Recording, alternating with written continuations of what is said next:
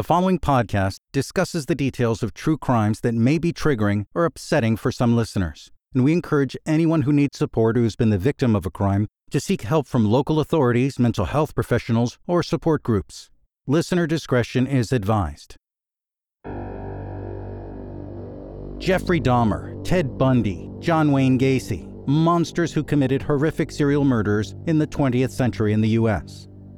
Latin America also has had its share of killers who have terrified the area for many years, but most people outside the region have no idea. Today, we tell the story of one monster who may have brutally murdered as many as 300 victims in South America. And they call him the Beast. This is the Mysteries of Latin America podcast.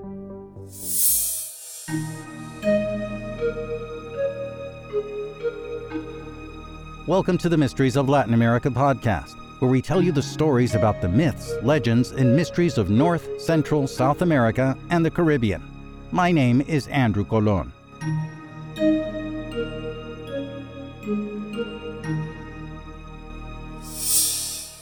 On April 22, 1999, in a rural area of Villavicencio, Meta, Colombia, a man kidnapped a child that he planned to rape and murder.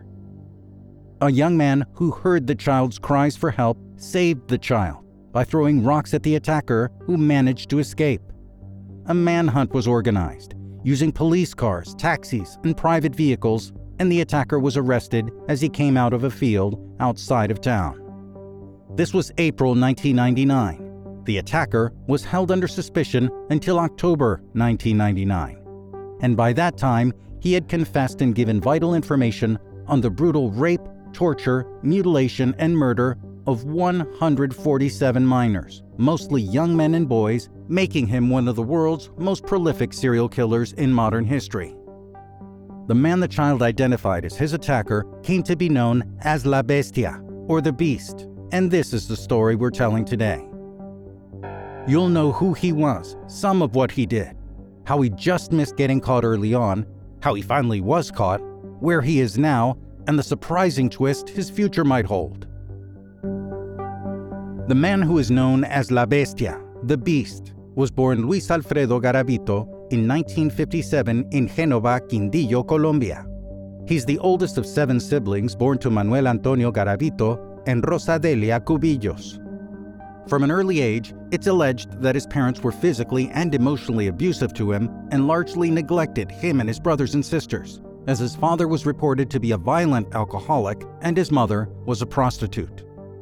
Now, for those unfamiliar with Colombian history, and here I have to include myself, armed conflicts have raged in Colombia between the government of Colombia, far right paramilitary groups, crime syndicates, and far left guerrilla groups beginning in the 1960s and until the present, where over 200,000 people have died in the conflict, most of them civilians, and where more than 5 million civilians have been forced from their homes, generating the world's second largest population of internally displaced persons. This conflict caused the Garavito family to be uprooted often, which only added to the family chaos.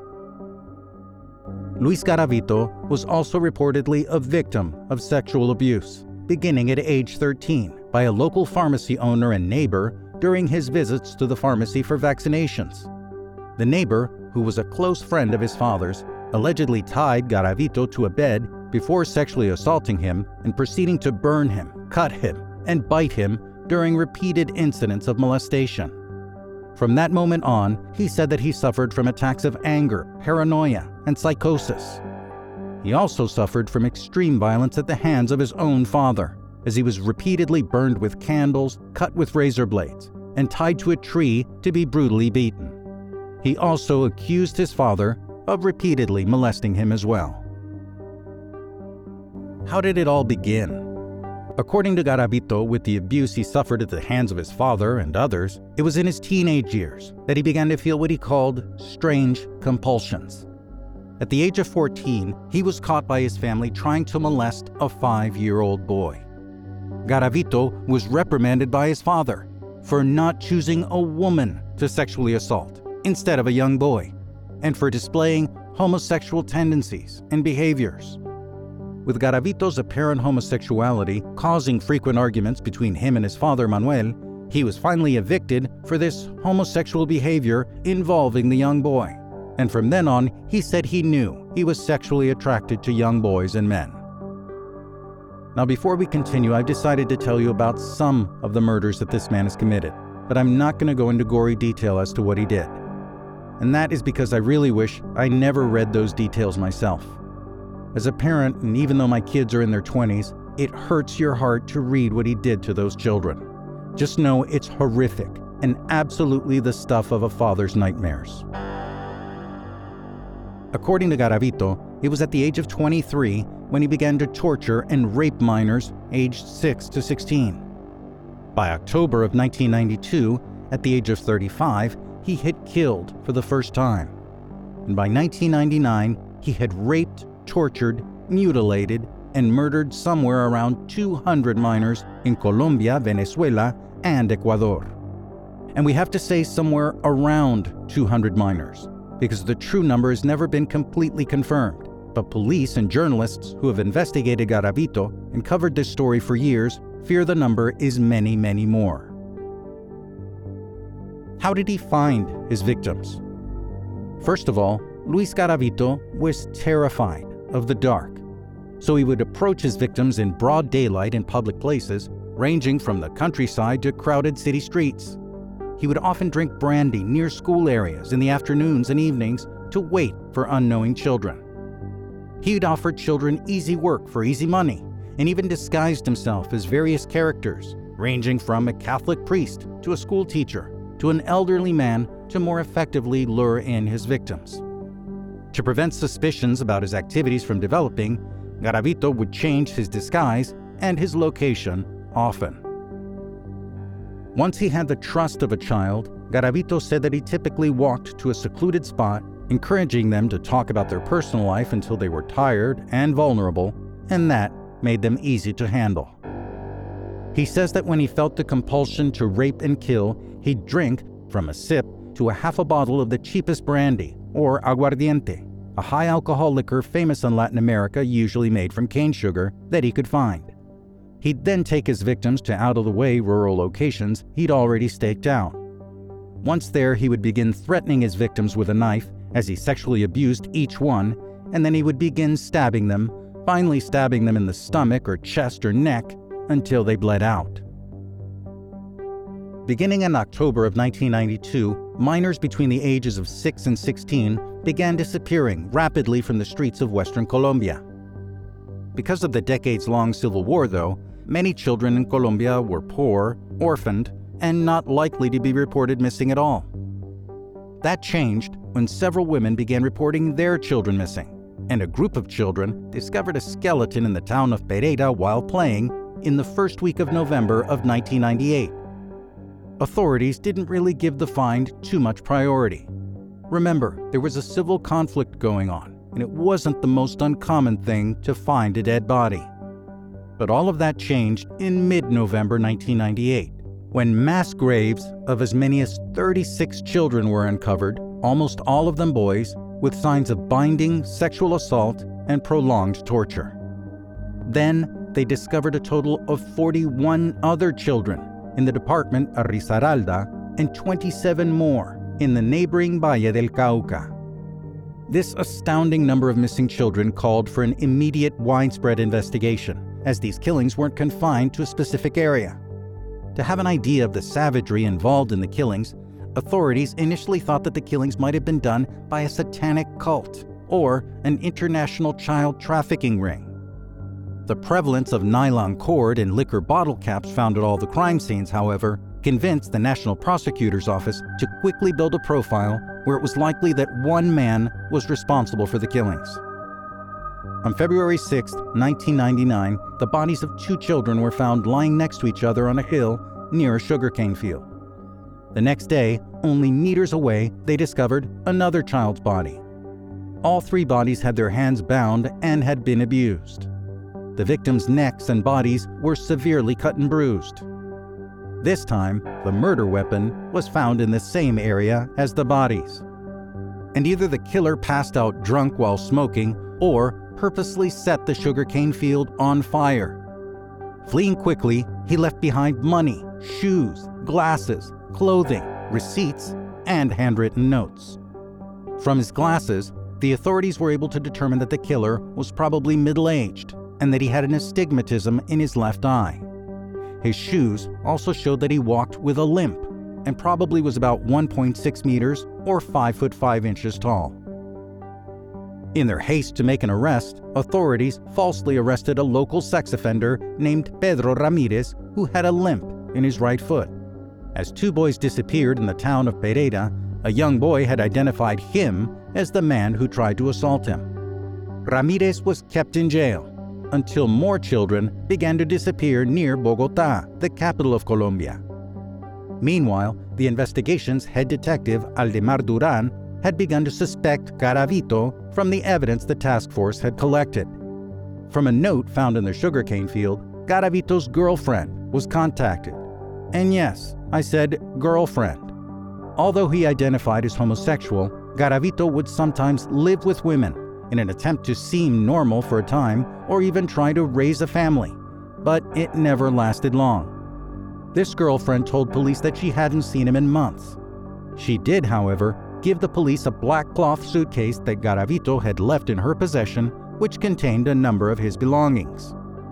These items included pictures of young boys, detailed journals of his murders, tally marks of his victims, and bills. This new information led them to Garavito's residence, but he was long gone by the time they got there. Detectives believed that Garavito was probably traveling around western Colombia for work and took advantage to find his victims. After investigators were able to track down Garavito's girlfriend and then his sister, Ramirez was released. So that was an example of police following the evidence and doing their jobs.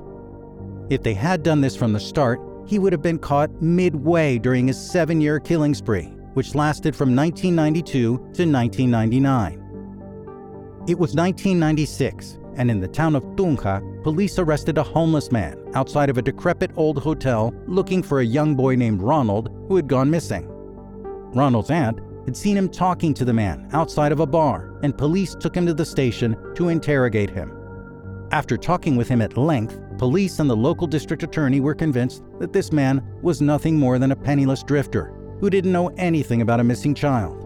So they let the man go and continued with their investigation. But this man was no homeless drifter. He was staying at the dive hotel that he was arrested in front of.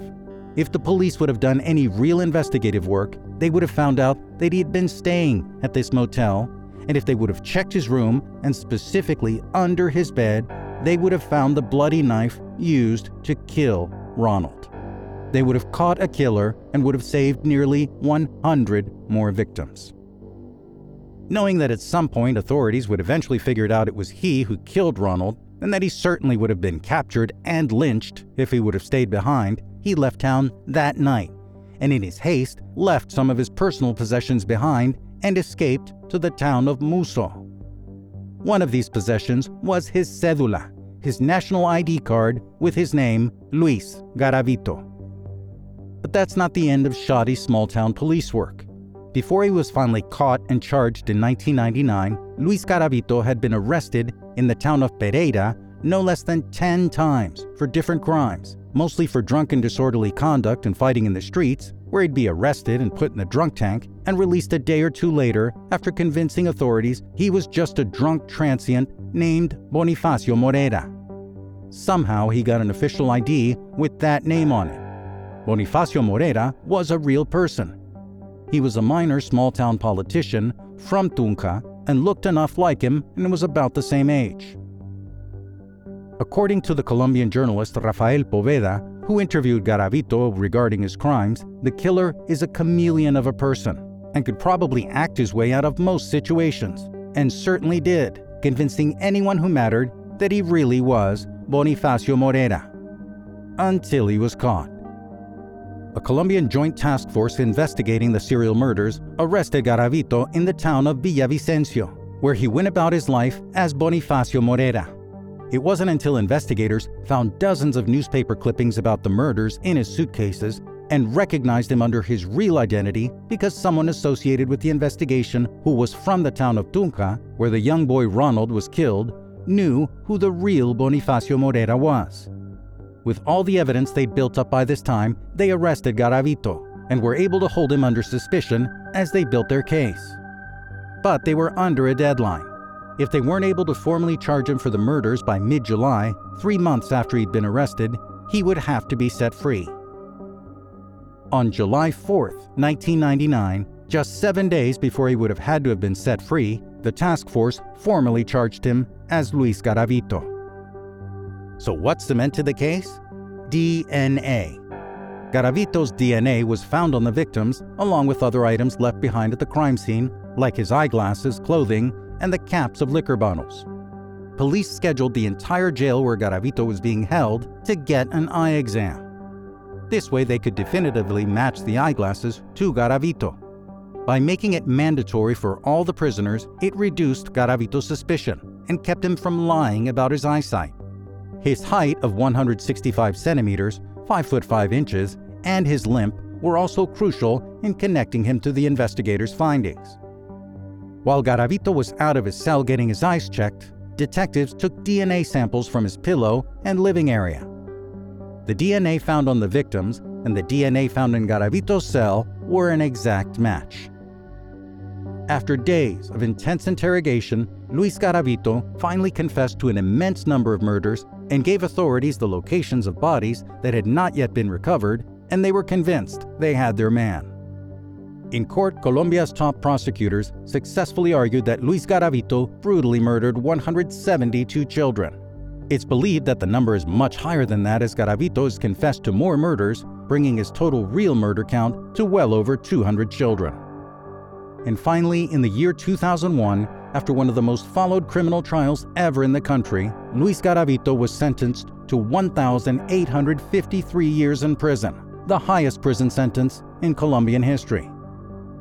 And then comes the twist that turns my stomach.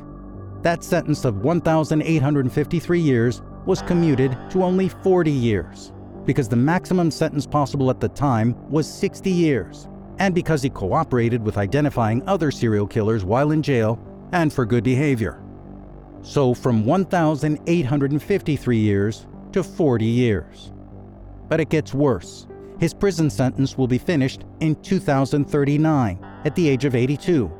But under Colombian law, he'll be eligible for parole this year because he's already served 60% of his sentence and he's fulfilled conditions of good behavior, education, his confessions, and for helping find other killers. In 2021, there was a request to release Garavito early due to good behavior in prison, but a judge blocked the request on the grounds that he hadn't paid a fine to the Victims Fund. If he would have paid the fine, it is possible that he could have been released under a technicality in Colombian law. Now, before we get up in arms, and I know I did that until I did some more research, the possibility of him actually getting out of jail alive is slim to none. And there are several reasons, as there are efforts right now, both in the Colombian justice system and the country's Congress, to make sure that doesn't happen. So that this doesn't happen in another case, in July of 2021, Colombian laws were changed to mandate life in prison for child murderers and abusers. As Colombian laws don't work retroactively, they won't work in this case. But future cases shouldn't be able to take advantage of loopholes in the justice system. Also, there are still at least 20 judicial processes against Luis Garavito that ensure that he won't get out anytime soon. In addition to that, the country of Ecuador has sentenced Garavito in absence to another 22 years in prison for the rape and murder of children there and has asked for his extradition to that country to face justice. Either way, as soon as I hear anything about how his parole hearing went, I'll let you know in an updated version of this podcast. Today, Luis Alfredo Garavito is currently serving his sentence at La Tramacua Maximum Security Prison in Valledupar in northern Colombia. He's 66 years old and is currently suffering from leukemia. He's already lost an eye to cancer, and his health is deteriorating to a point that he requires daily blood transfusions. In prison, he's held in isolation from all other inmates because it's a foregone conclusion that he would be killed immediately, and threats and attempts have already been made on his life repeatedly. Prison justice for harming children. Garavito, however, remains hopeful and I'd say delusional, that he'll be released and that when he is, he has plans to run for Congress in Colombia, enter the ministry as a Pentecostal pastor, and marry a woman in rejection of his self admitted homosexuality in the hopes that he'll be able to help abused children upon his release. I didn't go looking for a story about serial killers. I was researching podcast ideas and was looking for stories about mysterious legendary creatures in Latin America, like maybe another Llorona or Chupacabra story. But I chose to Google the phrase monsters in Latin America, and the first thing to come up wasn't about a fictional monster or folktale, but the real thing a monster they called the Beast. This man, if we can still call him that, is truly a monster. He's a monster who didn't only destroy the lives of at least 200 children, but hundreds of families and communities in Colombia, Ecuador, and Venezuela. That's what happens each time a child is killed or harmed. Families, towns, and whole countries can be affected for generations. One more thing I can say about this before I go is this take care of the children. Yours especially, but not just yours. I do feel it takes a village to raise a healthy and happy child these days, no matter where you are. It could be in Latin America, or it could be in Silver Spring, Maryland, where I grew up. Violence can be cyclical within relationships and intergenerational, passed from parents to children and sibling to sibling.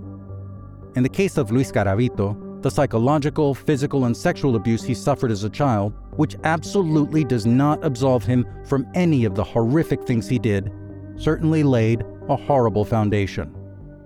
And even though he actually did get counseling, psychotherapy, and was medicated in different moments of his adult life, it obviously was either too late or incomplete and wasn't enough to free him from his demons. Now, the last thing I'll say is this please take care of yourself. If you suffer from emotional or mental issues, please get help any way you can from local authorities, mental health professionals, centers, or support groups. Take care of yourself. And thanks for listening to the Mysteries of Latin America podcast. Make sure to listen to, download, and share the podcast so we can keep telling the stories about mysteries, myths, and legends of Latin America for the rest of the world. I'm Andrew Colon. Adios.